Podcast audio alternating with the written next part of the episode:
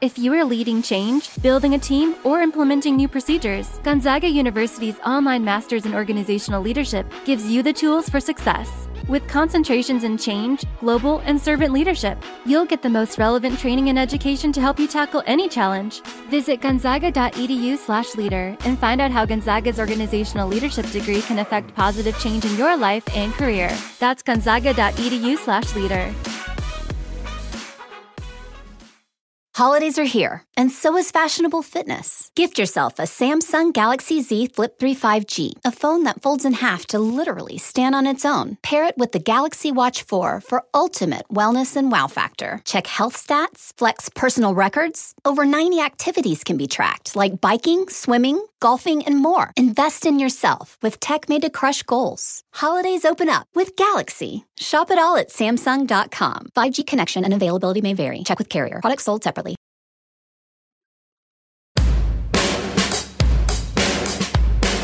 Hey everyone, this is the Elmo's World Podcast. Bringing to you mind blowing interviews with guests from all over the world. So settle down, relax, and enjoy the show.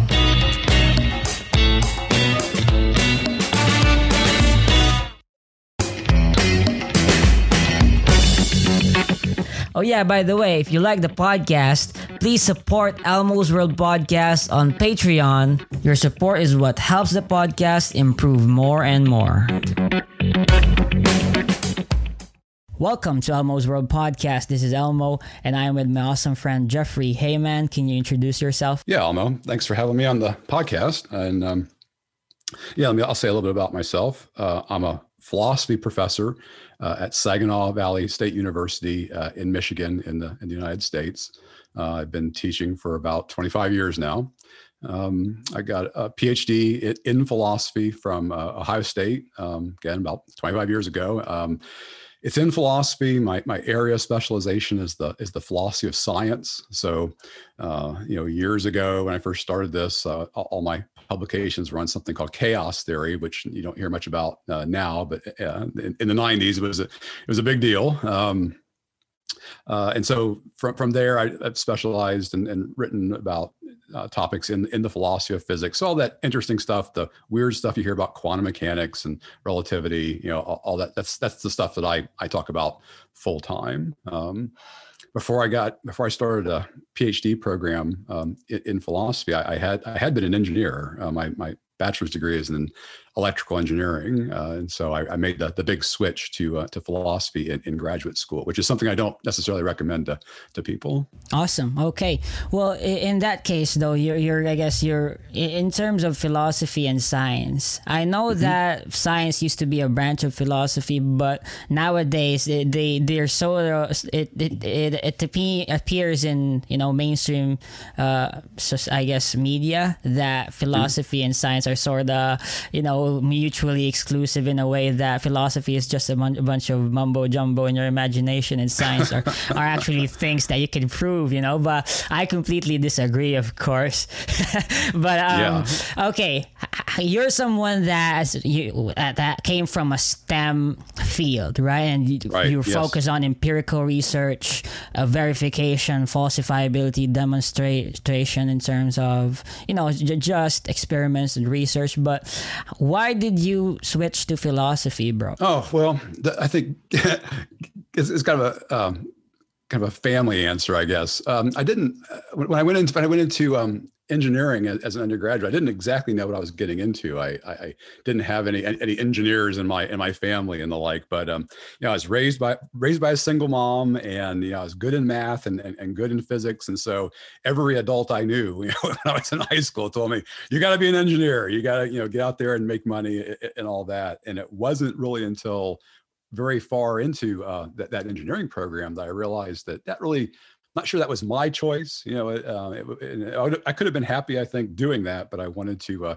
see what else was out there, what I wanted to, you know, possibly do other with my life. Um, and so that's when I, I started, yeah, looking around. I wasn't sure. Uh, I didn't, didn't know that in, in kind of looking to the, the the broader horizon that uh, I'd end up as a philosophy professor. That certainly wasn't the plan, uh, but I did want to explore, you know, a little bit more broadly than this kind of path that I kind of felt that I got I got locked into a little bit. Okay, uh, can you give me a brief background? You know, just give in a nutshell what was your I guess in terms of your journey in terms of of religion, you know, uh, what kind of uh, household were you raised in, and then what mm-hmm. sort of religions did you dive into, and where are you now? So, um, I was raised um, nominally Catholic, so you know we, we never went to church. But you know, if, if I if I asked, um, you know, I, would ask my mom, so you know, what are we? Uh, and she'd tell me we're, we're, we're Catholic. Kind of like I'd ask about uh, politics. You know, are we are we are we Republicans or, or, Democrats? When I first knew that you know that was a that was a thing, and she told me well we're Democrats. Okay, fine. I know I know, I know you know what what sign to line up under. Um, as I went further along, by the time I was in high school, um, I, would actually give, given all that up. Uh, I, I, was an atheist uh, and, and, a, and, a, happy atheist. Uh, you know, I, things were going well, and I, I didn't I didn't have any of these you know deep needs in my life that that some uh, theists you know will, will talk about.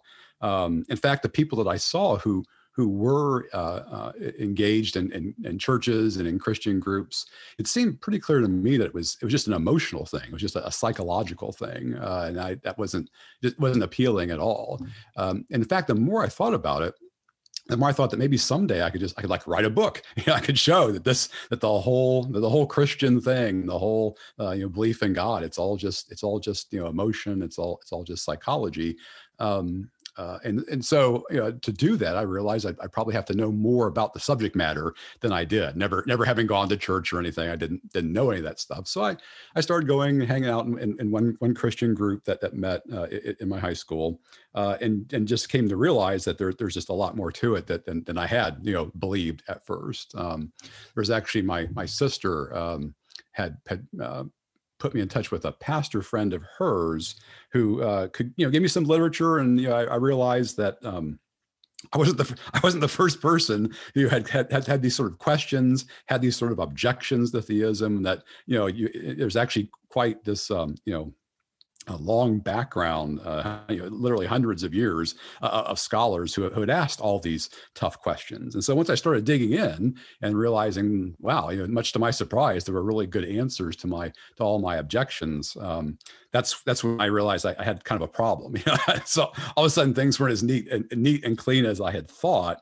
Um, and so yeah, within within a couple of years, um, I, I, remember just driving down the road and, and just coming to realize um, that I it wasn't it wasn't a decision so much. It just you know i just found myself you know believing you know actually actually yeah i think this is true. I think uh, i think there actually is a god. I i uh, i believe you know the story that um the kind of the evidence for the resurrection of, of jesus of nazareth it's like I, I really think that probably is the the best explanation for for what we know all told.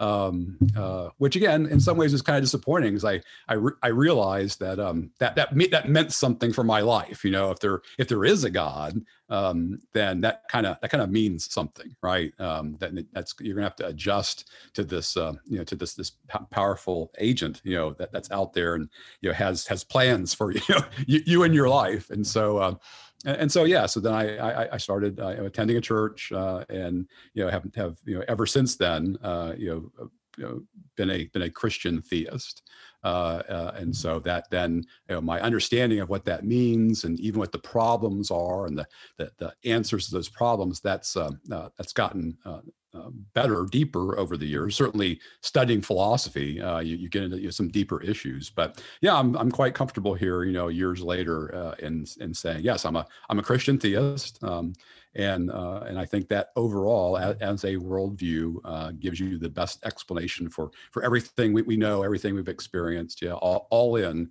Uh, that's that's the best worldview. Wow, this is really interesting. I guess like you know you you you came into uh, study religion and the, the, philosophy of you know basically what it means to be a christian why they believe it and you know you you thought that you were going to come back and bring home the bacon and say oh i proved it all wrong but right. instead i guess you you sort of won in a way which is also good right you you won the in the christian way i guess yeah. and um okay i i want to ask this then right? Uh, um, how, because you're someone who who was you know in your mindset that oh religion is just you know a bunch of emotional uh, chemicals in the brain and this is why people yeah. sort of believe. But how do you know then that right now you're not someone who's the, who is that who is in that hypothesis of yours that you know just religious people are just uh, emotionally inclined to to believe? Like how do you know you you escape that? Yeah. I mean it's it's i guess it's always a possibility um, all i can say is that's that's not how i came in and i and i, and I don't even now today it's it's not um, I, I, don't consider it to be any sort of emotional crutch or or, or anything like that um, it, it, really is um, you know, primarily uh, for, uh, for for rational rational reasons. Ultimately, it's the arguments and the evidence.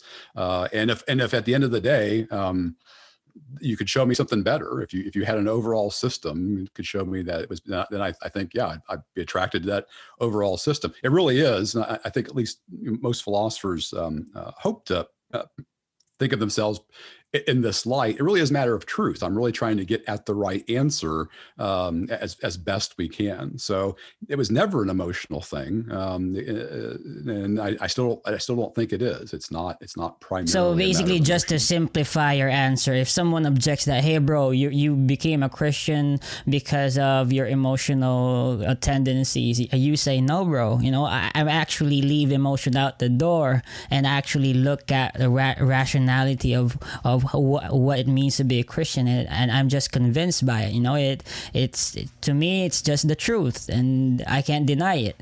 Is that what? Yeah. What, wow. Ultimately, that's yeah. I mean, I, I could be, you know, it's always possible I'm mistaken, and there's some you know hidden emotion, and I'm I just don't understand my own my own mind. But in terms of my own reflections, what what got me in at the beginning, and you know what keeps me in now, um, it's it's ultimately the you know the, the it's the best explanation for everything we know historically and scientifically and philosophically all told. It's it, it's a it's a matter of reason not not a matter of, of emotion. Okay.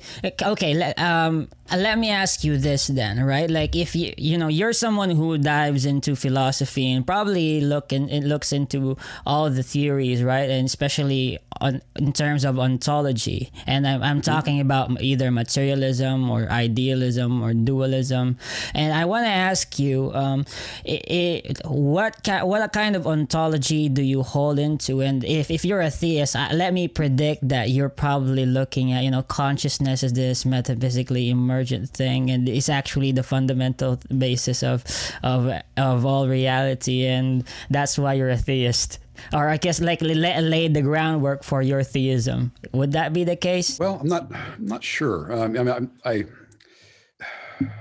I mean, as ontology, of course, you know, I believe I believe in the material world. I believe in the stuff that a that a materialist or physicalist um, believes in. But then there's at least one other being, you know, immaterial being other than that. There's going to be God.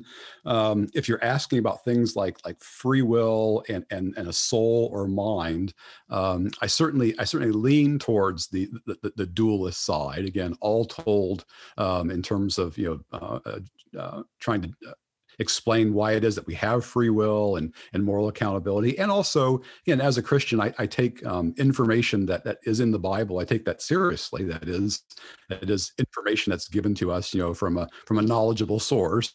And so, insofar as the as the Bible and the notion of the afterlife, uh, it, it, seems that um, it's not it's not knocked down. I mean, it's not it's not absolutely the case, and I'm not I'm not completely convinced of this, but it seems that uh, yeah, all told, that some sort of dualism that meaning meaning there's more to us as human beings than, than just just our bodies and brains. I think there is a an immaterial aspect yeah to to human beings probably Probably. Okay, let's let's try a sort of a, a, thought experiment, right? Let's say that your mind is a vacuum right now, and you don't believe anything. You know, you're just okay. uh, an exploring mind. You know, observing everything, the data, and observing that you have sort of some rationality within you, and you could know some things, right? So, uh, so if you're this, let's say, teenager, right, and how would you arrive at the conclusion that there is a God? Where where would you start? Where would I start today? So this wasn't available. The interesting thing is, is, is, the argument I think that gets you in the door wasn't available uh, when, when I was a teenager. Um, but it would be something. There's um, uh, something that physicists have have discovered within the last thirty or forty years is this notion of fine tuning. Uh, you know, in in the universe, that um, there are there are fundamental constants. Uh, you know, in physics, like the gravitational constant, and, and you know a number of others, maybe maybe twenty um, others, that if they if they weren't um, the exact value that they that they are. If they weren't in a very narrow range you think of like the, the strength of gravity that if it had been in the universe a, a little bit stronger a little bit weaker um, uh, ever so ever so slightly then life life itself would be impossible anywhere in the universe. Um, and so gravity is an example and the four funda- other three fundamental forces in the universe all have this kind of fine tuning aspect to them, uh, and it's kind of a puzzle. Most most physicists think this is something that's actually pretty surprising. Um, the universe, you know, shouldn't be set up in just such a way to to permit life, um, but but it is, and so you know why is that the case? And so I've got a I got a chapter in my first book where I kind of go through the the different possible answers, uh, and I still think ultimately it's it's the design answer. I think that the the world looks fine tuned for uh, not not the world, the universe looks fine tuned for the existence of life because it literally has been fine tuned. It, it, has been you know designed this way um, so that so that uh, life and and including you know rational life like like, like we have that that would be uh, possible and, and sustainable. Um, again, that doesn't that's that's a good way in I think as a as a type of, of design argument or teleological argument. It doesn't rely on the Bible or anything like that. Um, but at least yeah, it gets you it gets you moving. I think it, in the right direction. So okay, after the fine tuning, right, it doesn't really lead you to a specific like classical theist God, right? You could be in a right. simulation or whatever. So how do you then, you know, keep it going and actually reach the conclusion that this classical God, you know, omni omnis God is real? Yeah. So you could there are other there are other arguments non um, like non biblical arguments mean they don't require you know any scripture or anything um, that, that are you know pr- pretty well known. Um, I don't I don't know what like my, my second you know most favored argument might be um, if you think there are things like like ethical truths moral truths um, you know that are that are really are out, that aren't just things that we invent but but are, are discovered like it really is there's really something wrong with um, you know uh, tor- torturing children. It's not just you know that we feel bad about or, um, uh, such things. Um, if there are moral truths, if, if, moral realism is right, that that does seem to be at least odd uh, in a world that that's fully material, right? Trying to figure out how ethical truths, you know, where where they could live, where where there's room in, in a universe that's ultimately just you know matter and energy, you know, how there could be um, you know not just truths of physics, but but truths of, of, of ethics. Um, so again, that that argument, the moral argument, it it it, it is useful for people who think there are ethical truths. A lot of people don't, uh, and so this this won't you know, be helpful to them. But um, I think if you if you do, if you really think these are truths to be discovered, and I think that is going to lead you to more like like an agent, uh, like like God.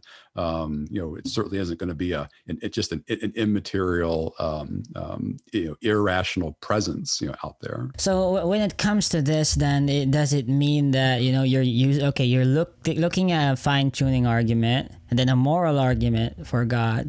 So does that then sort of equal? Oh, it's then it's really rational for me to uh, believe that there is a classical theist God. Do you think that well, is there is there more to it? When you say classical theist, I mean there's now you're there is a lot of theology that is brought in. So it's going to be that these are arguments that are going to get you to I think something supernatural at least, right? Something beyond Maybe at least, yeah. Uh, and then you know, once you get to to a cre- at least a creator God, yes, a deist God, um, then it, so so now that so now you've established um, uh, some rational basis for believing there is some sort of being like that. Now the question is, okay, which of the options theist, deist, you know, what have you, which which of those is the best option?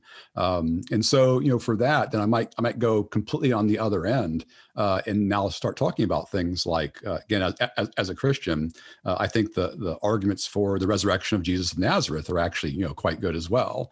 Um, so that gets you, you know, very specific then right? Not just uh, not just something supernatural but you know that yeah that okay really but, but before we move into that though i want to ask you like if someone were you know you're you're you said you, you're most of your i guess your belief system is grounded on rationality right? So mm. if you say that you you be you're it's rational for you to believe in God, right? And or, or at yeah. least a deist God. And by right. using the fine tuning and moral argument, then if someone were to say to prove to you that the current argument you have for uh, a fine tuning and moral argument are flawed or incoherent, would you then say that okay, then currently I don't believe in God? or but until I find a, a, a, a, actual an actual complete argument that actually leads to a, a, a deist god. Well, see, I, I, don't think you can. I don't think you can like just siphon off the the thing about the resurrection though, because for me it's a package deal. Because it look if if if the resurrection actually happened, if you actually had you know this man who predicted that you know he, he was going to die and then you know come back to life, uh, that does again seem like there's something supernatural going on there. Um, and, and so you've got you know lots of data, uh, arguments from fine tuning, arguments from the moral like the moral argument, uh, explaining the resurrection of Jesus, uh, explaining other supernatural phenomena, um, you know, that, that people seem to have experienced, uh, and then overall coming up with the best explanation overall for, for all those things. That's what's going to get you to something like the theistic God. So, so you know, if if the fine tuning argument, if that you know by itself, um, you know, ultimately is, is flawed or becomes you know some really great naturalistic explanation for fine tuning, um, then yeah, it, I don't think it all comes crashing down because at, at, this stage there's there's a lot of you know there, there are a lot of arguments uh, overall and a lot of data overall, uh, and so it's it's it's a bit like some people think of it as like um, is like a is like a rope, right? You've got lots of little strands in there that all come together to, to you know make this this uh, thing that can can bear a lot of weight. So if you snap one of those strands, uh, yeah, I'm not you know that's too bad. I, I, hope the fine tuning argument doesn't go away, uh, but it's not fatal. I, I, think yeah to my to my belief system. Mm-hmm, mm-hmm. So okay, so let's say then granted then that this deist God is proven to be one of the biggest possibilities for why we exist, right? Then you mm-hmm. then as a part of the package deal is that okay jesus christ is res, is re, what died on the cross and was resurrected after three days and this is historically proven. Therefore the christian god is real. It gives evidence to it. Yeah i mean if if you have a person who is working within a, particular uh, worldview, right, and made made such a prediction, and then it, and then it comes true. Uh, yeah, that gives some weight to, to to their views. So yeah, I think you, I think I think Jesus is is, is someone you want to want to pay attention to, uh, and his disciples are people that you want to you want to you know understand what it is that that they believe because yeah, they're they're in touch with something that that most people are not in touch with. Okay, let's talk about Jesus then, and like um, in terms of how why you think it is actually historically reliable to say that Jesus actually existed, died, and was resurrected, right? Like because mm-hmm. what evidence do you have, and how and how do you how can you say that this the the the text actually uh, correspond to actual reality and was not corrupted or manipulated or just disillusioned uh, writers? Sure. So there's you got there's a couple of questions in there, but but one, let's just talk about the text. Uh, so one of my objections, you know, even even as a teenager, was the worry that um, you know that the, even the, all the supernaturals. Maybe there was this this teacher, you know, this rabbi jesus of nazareth but you know all the supernatural stuff in the bible i thought well that you know that can be explained by by people later you know down through the middle ages or something like that. They just put those stories in there. It's like a you know an, a legend that, that accrues over time. Um, and, and, there's two reasons to to real to know that, that that just isn't the case. For one we've got um, I, I also believed and a lot of people believe that in terms of the bible they believe this notion of uh, uh, of the telephone uh, game. Do you know, you know that telephone game? Um, the idea that you, you make, someone makes up a story um, and then they tell one other person and that person tells another person and and you can you can do this in a, you know a room full of kids. And at the end you, know, you, you listen to the the version that got passed down to that that 20th kid and they recite it and it's nothing at all you know like what the first person said. And so that's kind of what I thought about the Bible you know it's it's it get you know, translated and retranslated and down through the ages. And so what we have now it's just you know it's just there's nothing in there that you can rely on. It just turns out it's not true. um, you know, when you look to uh, biblical scholars and just you know, flat out historians, you know, they'll show you all you know, these these hundreds of, of, manuscripts that we have. Uh, you, you it, back not just it translation, but in the original Greek, in the language in which the you know the text w- was written originally. So this whole this whole telephone game sort of you know analogy for the Bible is just completely wrong.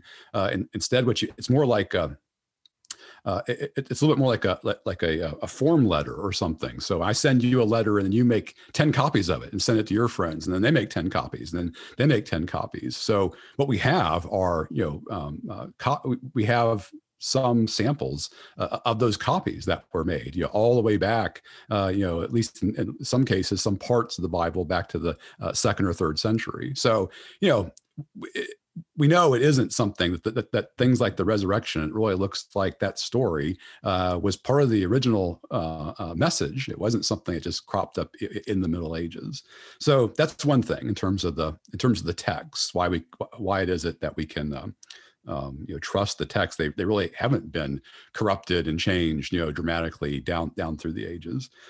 Um, the other oh just then as far as the the resurrection itself the approach I would take, uh, there's there's more than one way to do this, um, but I think maybe the, the easiest one is to say, well, you know, what instead instead of me trying to convince you say that, that the bible is true and you should you know believe these stories you know how about if you ask a um, a, a, critical historian a non-christian historian you know what do you you know what will you give me as far as you know what what happened you know in the first century? What what sort of things in the bible? What what what is true? Um, and they'll give you a handful of things right? They'll they'll it, it, it is the case that uh, uh, because jesus is mentioned in some um, non-christian source sources that sure there was this jesus of nazareth um, that you know he he caused this uh, you know disturbance uh, in Jerusalem, was ultimately crucified because the Romans you know did that sort of thing. We have you know good evidence for for Roman uh, crucifixion.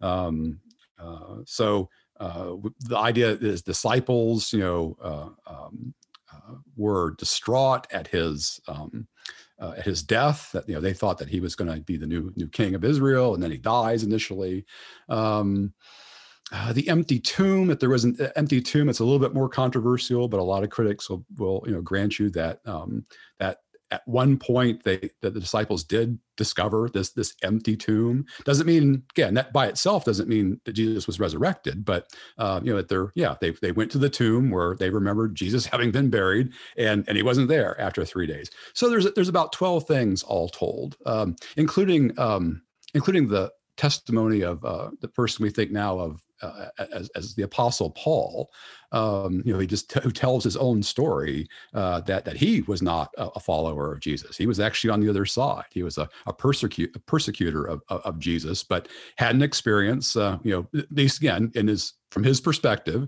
he thinks he encountered the, the risen Christ on the on the road to Damascus, and then he, you know, that experience then put him on the other side. He started to become a Christian. So, if you just take you know these these facts that um, that even critical historians will, will allow, none of which is supernatural by itself, because you know they'll grant that yeah Paul has had some sort of experience, but you know maybe it was a hallucination or you know or something like that. Um, when you take all the things that that the critical historians will, will, will, allow, and you say, okay, well, it's if it wasn't a resurrection, then then, then what was it? I mean, how how do we explain these things? Um, and I would say that each of the alternative explanations fails to account for for some bit of evidence that that even the critical scholars will um, uh, will allow you know, is the case. So something like just just, just give you an example. Um, so, so something like, well, maybe you know, maybe the reason there was an empty tomb is that the disciples, uh, you know, came and, and, and stole the body, you know, a- after the fact, and that's and then reported, you know, that that, that the tomb um, was empty. Well, you know, the, the problem with that is that um, if that was the case, I mean, most historians will agree that the, the, disciples seem to have thought that that Jesus rose from the dead, right? That's that you know they could have been they could have been lying. Uh, I, I, guess you know is a possibility. They stole the body and lied. The problem is is that you know all but one of the original apostles um, uh, was was uh, killed, was was murdered, you know, in some case tortured uh, to death, uh, and, and, we don't have any record uh, in from from Jewish Jewish historians or, or Roman sources that like any of them recanted. None of them changed their story at the end. And so, as, as one friend of mine, uh, you know, likes to say, um, uh, li- liars don't make good martyrs. So if you know if you if you told a lie, and then you were possibly going to die for that lie, uh, then you would probably you know it, probably you're going to give that up. Pro- probably you're going to confess, no, I lied, and you know, and so everything's fine. But you know, none of those, none of those early guys, none of those early apostles, uh, you know, seem to have changed their story. So the idea that the apostles stole the body uh, and then lied about it later, yeah, it just it just doesn't fit the historical facts. So in terms of you know now you'd have to go down the list you know to, to give you the full argument you'd have to go down okay what all the different things that could have happened and then see if they meet the uh, if they if they fit the data uh, that even non-christian scholars will will give okay yeah i guess then that you know understanding the whole package of that that's where you say that uh, a man like Christian, christianity is just true. Ultimately yeah it's a it's a it's what philosophers call an inference to the best explanation right? You've got you've got certain data. You got to try to explain that data and overall i think that the best explanation for what we know historically is that yeah actually actually the resurrection happened. Either either you're going to have to say the resurrection happened or we just we just don't know right? We just some, something happened we, we have no idea. But if you're gonna if you're gonna have some sort of explanation that covers all the data it looks like the supernatural one is, is the only one that okay and then i want to uh, take a look into what you what you've covered in your book, right? About divine sure. actions, right? Is that mm-hmm. what it's called? What is it about, man? Well, let's see. The second one is called uh, Divine Action, Determinism, and the Laws of Nature. So, divine action is just the fancy fancy uh, term for uh, how God acts, what God is doing. So we know, you know, God God's God creates and God upholds, sustains everything, and then whatever else God might do, um, including things like miracles. The, the, the broad academic term for that is, is divine action. What what God is doing. And what was the first book about? Physics of theism. The physics of theism. God, physics, and the philosophy of science. Uh, and there I took you through, um, uh, you know, the different ways that that um, theologians and philosophers of religion um, want to use science, mainly physics, almost exclusively physics, um, uh, it, and how that, how uh, they want to interact with things like uh, quantum mechanics and chaos theory and general relativity, and and you know some some work they they want to do with that. And sometimes the things they say, uh, I think, are, are, are good and right, and some things that they say aren't aren't so good and, and don't get the science correct. And so it just takes you through, you know, a, a handful of those those different um, th- different things we find in in science uh, that that philosophers of religion and the- theologians want to use, and try to then you know work your way you know through all that to try to try to give a kind of a, a more informed um, uh, uh, understanding of, of, what it is they're, they're trying to do. Well, I guess that I, I, I want to read that book too, but maybe you could give uh, give us a, I guess like a breakdown of how theists actually use science eh, specifically, like um would and how is like how how can a theist use physics to sort of indicate that God is real? I, am really interested. Yeah. So the one is that fine tuning thing um, that I talked. So one one whole chapter of that first book is on this this notion of fine tuning and explaining that a little bit more. Um, that's again there are lots of you know web pages and books out there that kind of give you the examples of of fine tuning. I, am I, I, give I do give some, so my a handful I think the best examples, um, but then go through the possible explanations. Okay, so if you if you don't like the idea that that, you know like the design idea that God you know literally put these in place, and then you know what else what else have you know do, can you can you give what are what are all the alternative explanations, and then kind of critique those go go down the line. Um, so it's the same really it's the it's the same the logic of it isn't all that different from what I said about the resurrection. You've got you've got data, uh, and then you've got alternative explanations, and then you're you're trying to weed out what is the best explanation you know among those alternatives. So yeah, when it comes to fine tuning, at least as of today, I, I think that the the best explanation. The best uh, explanation for the data is that yeah, look, the universe looks fine tuned because it, it really has been been set up that way. Um, the other arguments in there aren't the other topics in the book aren't so much um, arguments for the existence of God. Um, again, it's just ways that that theists want to want to use physics in some way. So I'll give you an example. Here's something that like ties the two books together. Um, some people, um, there's a friend of mine, um, Bob Russell, um, is a is, is, a physicist theologian. He's got, he got PhDs in, in both um, uh, physics and, and theology. Um, so he thinks that God um, uh, like works. He, he's concerned, like a, a, number of theologians are, about about the laws of nature. There are a lot of folks out there that that think that God doesn't often, maybe never, um, violates the laws of nature. So like God has instituted the laws, and then he he decides that to work within those things that he's he is he has ordained. And so Bob thinks that God then works through uh, through quantum mechanics. That you have these random events down at the you know, the ground floor of quantum mechanics, um, and because they really are random, ontologically random, they, they, they there really is you know, no cause ultimately that that makes, uh, say, a, a given atom of uranium uh, decay at a particular time, that um, events like that, God could work within those events, make them come out the way He wants without without violating any laws of nature, because they really are ultimately um, random. So um, again, that's that's there's there's so there's quantum mechanics. There's a way that theologians, you know, want to want to try to bring in quantum mechanics to talk about stuff that that God does. And so um, that was that was a topic in uh, one chapter in my first book, and then I realized I had a whole lot more to say about it, and so I wrote a I wrote a whole second book really just just on that topic. Yeah, and okay, well, in terms of uh, miracles, right, and um, Okay, okay. I, I,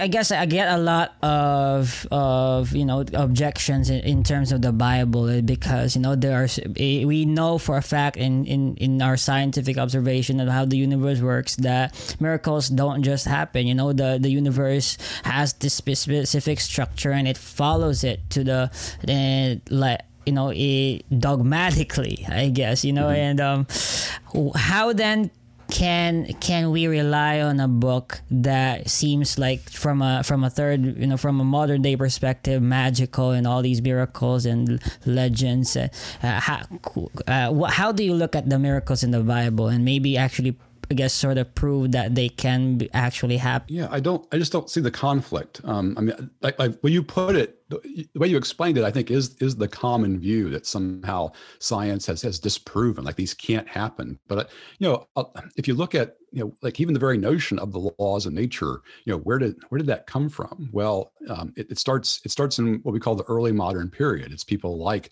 Isaac Newton and, and, and Rene Descartes and others. They're the ones who first start talking about this notion that that nature is governed by laws. But for them, this this wasn't this wasn't a secular idea. This wasn't a, a materialistic idea. They, they believed in laws of nature because there was a divine lawgiver. They were they were all theists. All the big names that you can think of from the scientific revolution. They they, were all theists and they're talking about laws of nature because yeah ultimately they, they believe in god. They think this is where it comes from. Uh, and so the idea then that you know that you have yes you have a law governed world but then you know that somehow you know proves even if the even if the world is law governed that proves that then god can't also act they would have they would have thought that's that doesn't make any sense at all. You know wh- why is it that god God can't act in a world, you know, in, in, in, the very same world where he has set up the laws of nature. Now I realize today, like when people hear that word laws, they they don't real most people don't realize that it it, it starts with, with theism, right? That the actual origin of the very notion that there are laws in nature that, that came from theists, uh, not not not from not from naturalists. But as a matter of history, yeah, that's that's that's absolutely locked down. There's really no controversy about that um, at all. In fact, I've got a, I've got a chapter on the history in that that second book, um, Divine Action, Determinism, and the Laws of Nature, which, by the way, is is, is open source, um, meaning. Um, uh, that, that's free. You can you can download the PDF right from uh, the Routledge site if you if you search for that. Um, so um, so anyway, you know, the history that's that's just not controversial at, at all. Um, that that that the laws nature, the idea comes comes from theism. So yeah, I don't I don't think um, uh, that there is some sort of you know intrinsic uh, um, you know, tension between the notion of uh, of miracles and science. Um, I'm not even sure that, that in, in my own view, uh, I'm not even sure that a, a, lot of miracles, we think of as miracles, um, necessarily have to be breaking the laws of nature. Um, I don't think the laws of nature like determine like like like we make changes all the time. This is this is kind of my my end story in that that second book. We, we make changes all the time, uh, you know, in, in, our world, and the laws adapt to those changes. So, you know, I can I can pick up my coffee mug, and I can set it back down. Well, it does. No, that's right. No, it, does. It, does. There is a belief there that I have the free will to do that.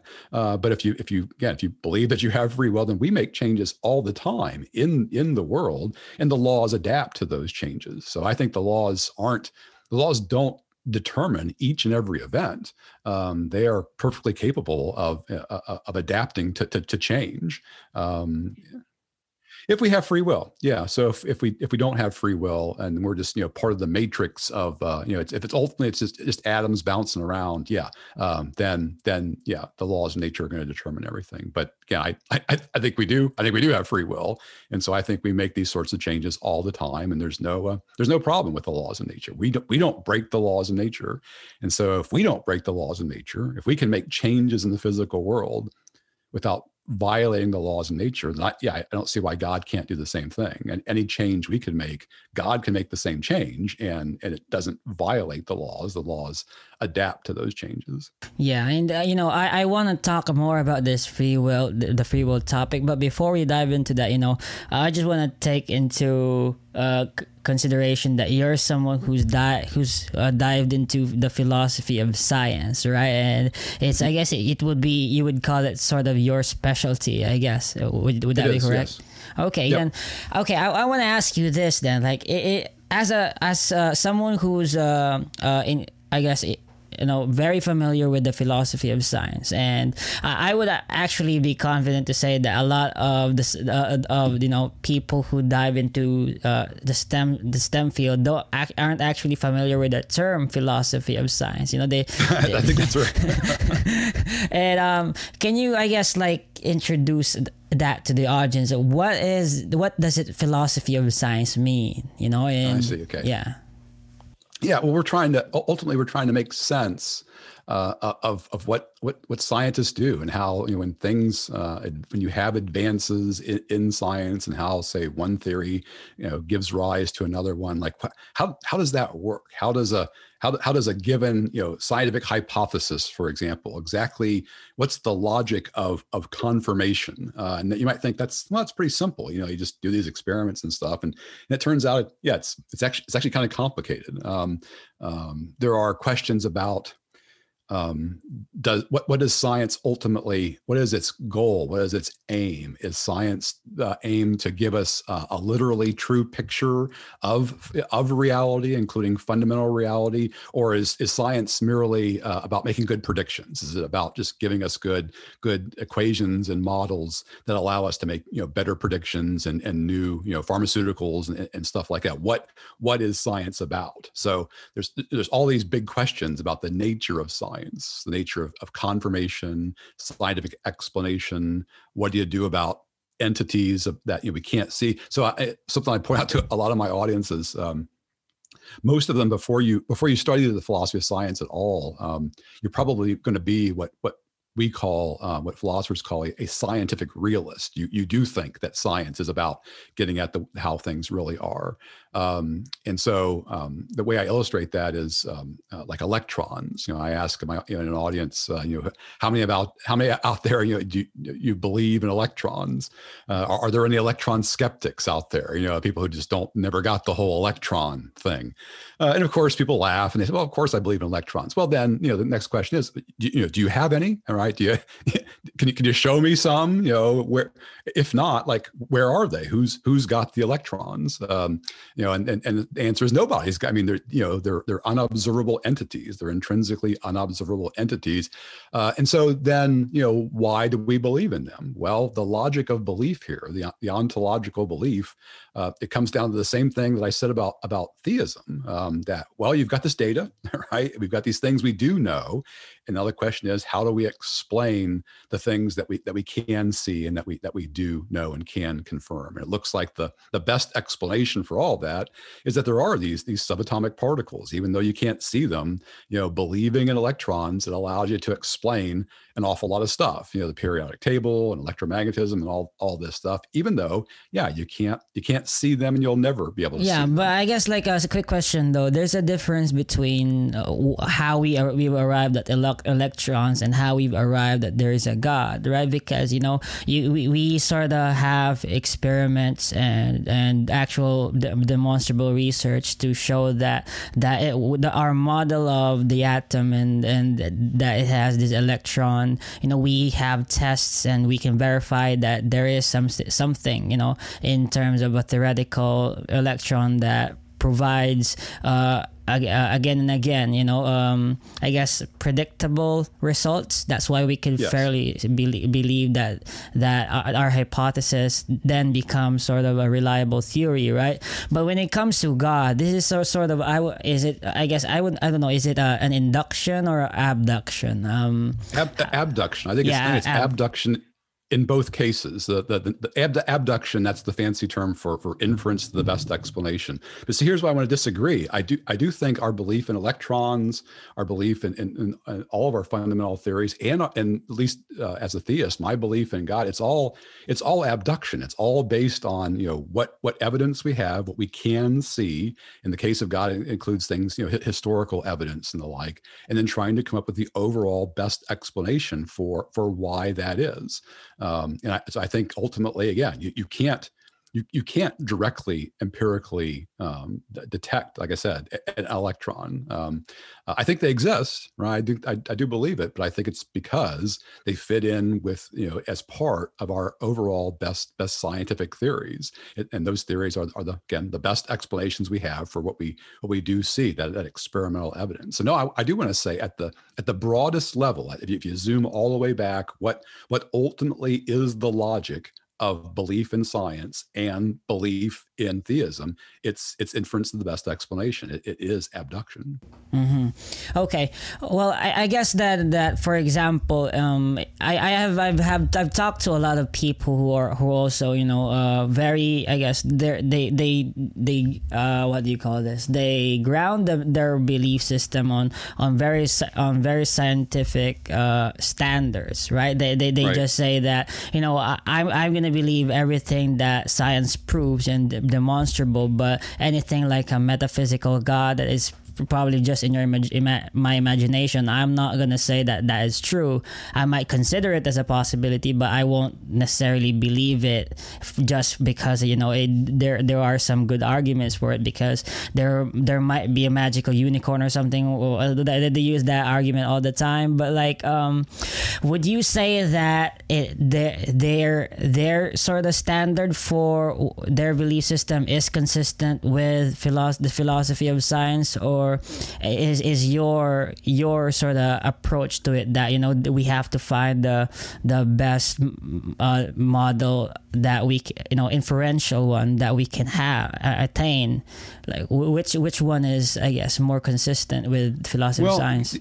within yeah philosophy of science it's not philosophy of science isn't like um you know high school chemistry where they're just you know giving you the, the right answers right? So so everything so there are going to be people who would disagree with my my you know characterization that in terms of abduction and, and inference the best explanation they would say that that isn't that isn't the, the, the best approach.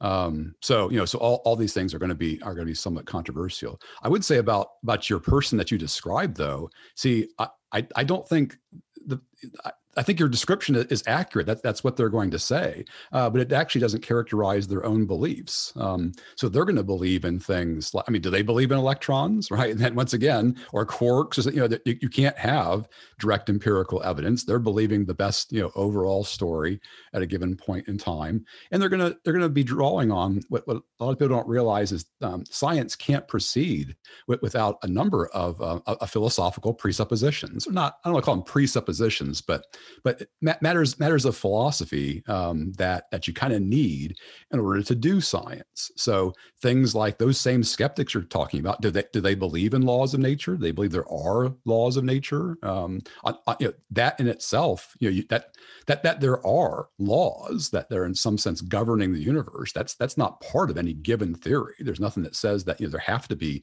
there have to be laws. There's nothing that says the laws have to be uniform, meaning that the, that the laws are the same here locally as they are, say, on the on the far side of Andromeda, or that the laws will be the same, you know, in a century as, as they are today. Now, that, that person you described, that that scientific skeptic, they believe those things, but the question would be on, on what basis? What what scientific uh, um, discovery tells us that the laws of nature are going to be the same uh, in a hundred years? Um, so, you know, they're they're doing philosophy to some degree, and and to, in some in some ways they're doing it well, and in other ways I think they're doing it not so well. Uh, I think they're actually a lot of a lot of so-called scientific skeptics um, who are skeptical of theism, I think what they're calling science uh, is actually an awful lot of philosophy. It's it's an awful lot of naturalistic philosophy that's being smuggled in and then being labeled science uh, because the science has the prestige. But but really, no, they're they're, they're really they're really making a number of uh, uh of controversial uh, philosophical assumptions. Mm-hmm, mm-hmm. Okay, then eh, uh, in terms of of you know your critique of them, I think it's sort of the, the problem with their approach to have it to their belief belief system is that they're not consistent with their standards right? Because you know you say that if they believe in an electron because of you know these are the like um, these this deductive reasoning or maybe you know an, an inference of the data then why not be consistent and apply it to to God and and other metaphysical uh, you know uh, I guess, topics and issues. Uh, is that the case? If they if they say that the only things I, think this was part of your description that you know, I, I only believe in the things that you know that, that can be scientifically proven. Well, there's a lot of things that that aren't aren't scientifically proven. If by proof you mean you know I, I I can prove that I got I got a coffee cup cup in, in front of me because I, I, can see it and I, I put my hands on it. Well, again, there's a lot of stuff, especially in physics, which which is not like that. Uh, it's it's not a matter of proof; it's a matter of evidence, and then explaining that evidence as best we can and that's that's something less than proof. So if the hardcore skeptic says no i, I only believe in things that are scientifically proven there's an awful lot of stuff that, that they they should not believe. They should not believe there are laws of nature. They should not believe that uh, that the laws um, you know are, are going to be uniform in the future. Because that's not something you can prove and on and on and on. There's there's you know if they want to hold those things then they're doing something more than pure empirical science. So that's all you know I, I just want to point out that we all you really can't you really can't do science without a number of philosophical uh, uh, you know presuppositions. And so once once you have that in the door right and you realize those those things aren't things that we can directly you know prove or or, or test then yeah now now we're all kind of on the same plane. Yeah we're all we're all doing the best we can with what we have. Uh, and so you know we all have to kind of you know look at the data, look at um, uh, the things that need to be explained, and come up with the best explanation that that we can. That's what everybody's doing okay let, let, us say that uh, they do agree that okay yeah when i say, make uh, scientific claims you know i'm probably also dipping my waters into naturalistic philosophy and uh, presupposing materialism and all of that. But let, us say then let's, let's say that um, okay but let's juxt- juxtapose your your uh, you know a metaphysical framework with mine you know? Uh, i can actually demonstrate that ma- the materialism is is uh, what, what basically what uh, the naturalist uh, reality that I, I believe in is actually here. You know, I could empirically say that in terms of of you know the the most basic fundamental uh, way I can know things, I can actually verify these. But you cannot. But your claim actually includes um, a, a God like transcended from reality, and it's something that you cannot verify uh, with science. So, uh, in terms of uh, com- in comparison, you know, mine is simpler while yours carries a, a lot more metaphysical baggage. I would say that that has to be proven still. Yeah, it's simpler. Uh, the, the, naturalist has the simpler ontology and simplicity. Simpli- simplicity is a value. It's an explanatory value. Uh, the question is: Is it, it does your simpler explanation explain everything that needs to be explained? So what I would say is, you know. Um, uh, all, all matters of events that that have some sort of you know super, supernatural tinge to them, whether it's hist- you know biblical miracles or, or, things that happen today. Can the can the can the naturalist explain those? Can the can the nat- I, I talk about with my students. Um, you know have you ever experienced you know, just any any weird event supernatural events ghosts or something like that? Uh, none of that stuff you know, like proves god but you know in, in, every class you know people have these these firsthand stories these firsthand experiences of something that really doesn't fit very well uh, whether whether it, it's it's something that seems seems like a ghost seems like it's supernatural in some way um, just you know doesn't fit very well into a, into a naturalistic scheme. Now a lot of those stories and things you see on youtube and the like I, I think think I think they're you know they're, that you can explain in terms of hallucination or fraud or something like that. But I, I don't think it explains them all. When you have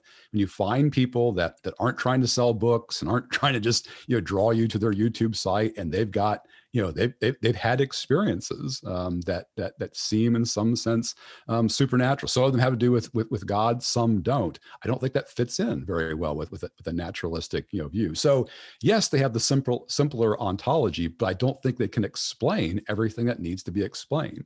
Um, and and so when that happens, uh, when when you have things that you know your your simple views don't explain, then you got to you got to expand those views. And so yeah, I think the naturalist just just doesn't doesn't explain everything, all the data that we have, all the observations and experiences that we have. I don't think the naturalist, you know, gives you a good explanation for all of those. Okay, awesome.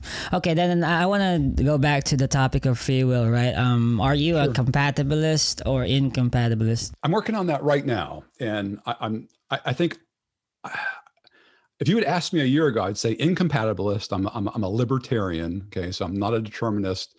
Um, determinist you know says that there is no free will. Um, the compatibilist uh, the reason it's called that is, is because the they think you can there's a way of making free will compatible with determinism. And the libertarian you know doesn't like either one of those. The libertarian is the is the fully caffeinated you know free will camp. Uh, and they think no you really can't make that make that compatible um, with determinism. That's kind of the standard breakdown. Um, but I, what I've come to realize, really, with with um, you know, the the two books that I've written, especially the second one, um, once you once you get into more of the details about the laws of nature and how they work, and, and determinism and how it works with with in, within the you know, scheme of of the laws of nature, um, I, I I think I, I, think I'm in a fourth camp uh, when I'm realizing that that those three camps there, there might be you know, uh, you know, other options out there, um, or if that's not the way to put it, you know, types of libertarianism um, uh, that still could allow there to be determinism at, at the at the lower um, at, at, the lower boundary. Um, so usually the normal the norm, normal libertarian says, yeah, that you know it, it can't be determinism down at, at the at, at, the at the bottom uh, ground floor of say of, of physics. Um, but I'm I'm not so sure about that. I think I think maybe there is a way. Um, you have to understand that there. You mentioned emergence, I think, early in, in the in the podcast. Um, and so yeah, I think if you have a, a, particular view of emergence, then yeah, you can have you can have um, libertarian free will. You can have indeterminism at a higher level, even if there's determinism at a lower level but again you're that's you, asked me a question about something I'm, I'm, thinking about a lot right now. That's not fully formed. Um, so if that didn't make sense uh, or it doesn't seem very intuitive that's okay uh, because i'm you know I'm, i haven't written any of this stuff down. It's it's stuff i'm just thinking about Okay, then in that case, I would like to uh, ask you, I guess, this last topic for the podcast, which is in terms of axiology, uh, just you know, a general understanding of of how you look at ethics, morality, the meaning of life, uh, or those in, in general. Okay, the, the, because uh, you are a Christian, right, and this is the, your your initial premise, then uh, how would you, I get, how would you, you know, uh conclude or what would you conclude from that in terms of how you should behave in this world? As an ethical system i'm i'm uh, i do teach some ethics so so some some sort of kantianism i think is probably you know a, a pretty good approach.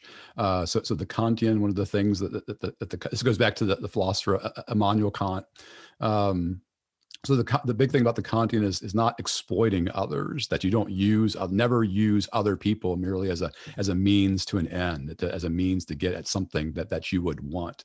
Um, and so I think the kind of um, the, the, kind of things that Kantianism forbids, I think, are a, a really good starting place for ethics. Uh, natural rights theory uh, that has to do with you know the right to life, the security of one's person, and the like. That those are also going to be important ethical concepts.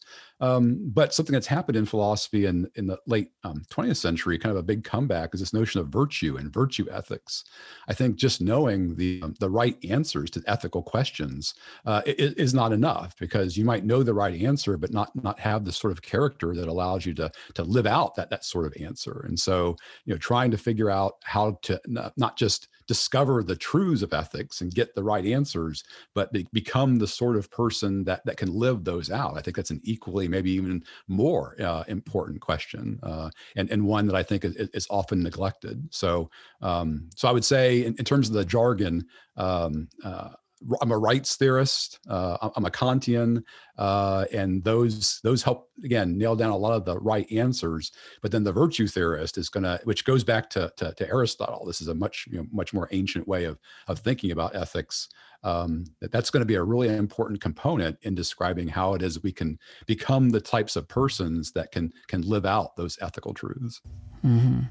Okay, but let's let's just put it in a layman's term, right? Like okay. you know, hey man, um, you know, I, I'm sort of depressed right now, but what do you think is the meaning of life? You know, if someone asks you that, meaning of life is hard. I've never like even as a even as a freshman. I, I told you I was an I told you I was an engineer um, as an undergraduate. I remember them talking about the meaning of life. You know, my my once one uh, philosophy class I took as, as, a freshman. I thought that's just so that's just so abstract. I don't, I don't you know I don't really have time for the meaning of life. I think I think the better way to put it, the, the real question is is what rather than the meaning of life but what what is what is worth your life right? What is what is what sort of goals and aims are, are worth you investing you know your, your time and effort in? Um, that's the bigger question right? And so i think there are lots of lots of pursuits um, and this this does help explain going back to the very beginning why i, I, I end up choosing philosophy to begin with um, there, there are lots of pursuits uh, that, that just really aren't worth a person's life. I don't I don't think the, the accumulation uh, of money, you know, by itself. Certainly, people have ordered their lives in such a way to do that. Um, others have ordered their lives to gain as much power as possible, political power and other sorts of power.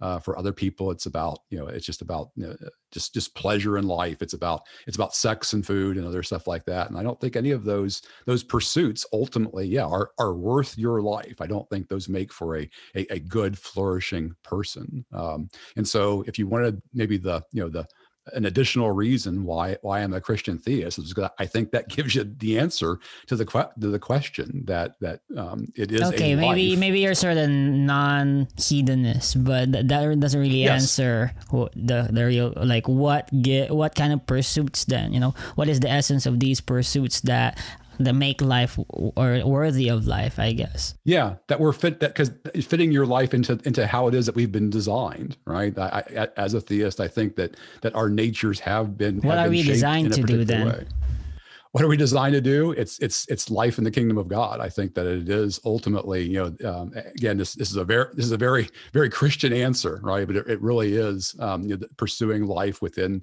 within the kingdom of God, uh, you know, un, under the under the reign uh, of a king.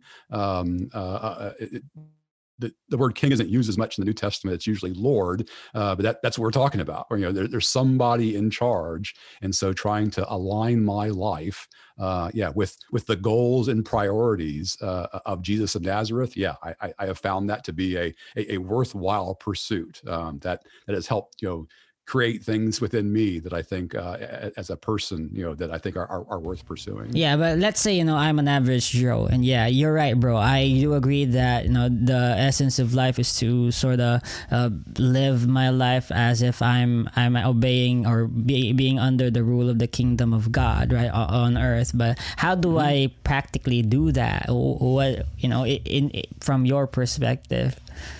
Oh well, first you got to get in, right? So, so, first, so first, if you're if you're not if you if you if you aren't convinced, right, um, that that that is a worth worthwhile pursuit, um, then yeah, then you got to go through all that stuff we talked about, you know, earlier in the podcast. You know, you have to come to believe that that there actually is is this king, that there is someone who, who's in who's running the show, uh, and and you know, and he wants you, uh, you know, in, in that kingdom, a part of a part of his kingdom, and and living your life according to the to the principles of that kingdom, rather than the principles that that we set up you know for ourselves.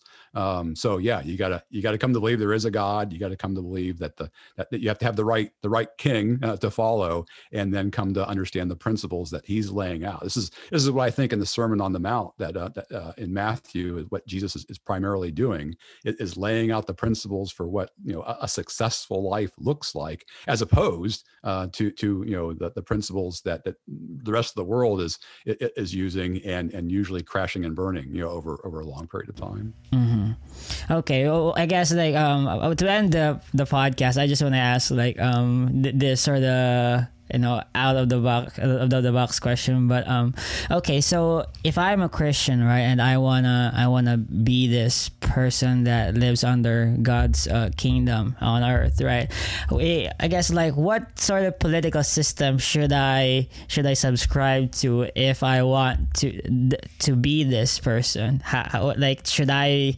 go republican or democrat like or what kind of political system do I want on this earth? Do I want everyone I to be Christian?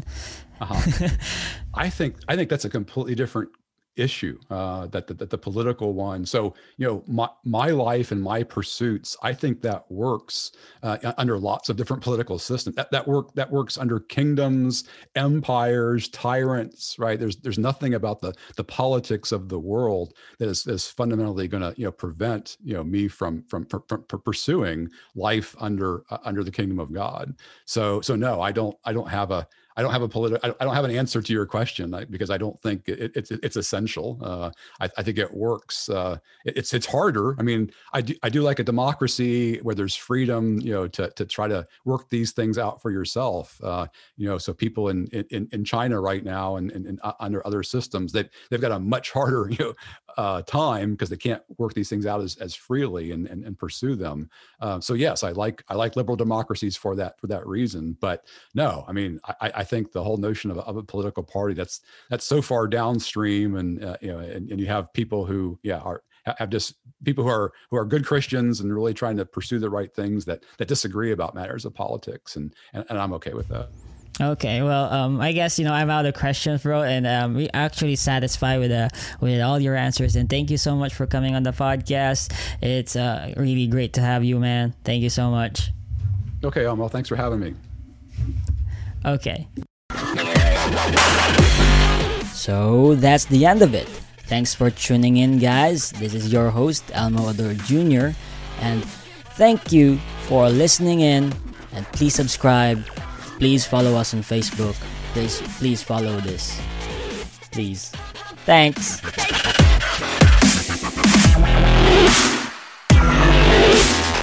It takes a lot of ingredients to fix or build a car, like cooking, but without the frozen dinner easy way out. eBay Motors has 122 million parts. It's always the right fitment, so you can follow any recipe to a T. Whether it's a vintage Italian coupe that's classic like grandma's meatballs or a German luxury car that's as complicated as Oma's rouladen, to cook up something great in the garage, use the eBay Motors app or visit ebaymotors.com. Let's ride. Holidays are here, and so is fashionable fitness. Gift yourself a Samsung Galaxy Z Flip 3 5G, a phone that folds in half to literally stand on its own. Pair it with the Galaxy Watch 4 for ultimate wellness and wow factor. Check health stats, flex personal records. Over 90 activities can be tracked, like biking, swimming, golfing, and more. Invest in yourself with tech made to crush goals. Holidays open up with Galaxy. Shop it all at Samsung.com. 5G connection and availability may vary. Check with carrier. Products sold separately.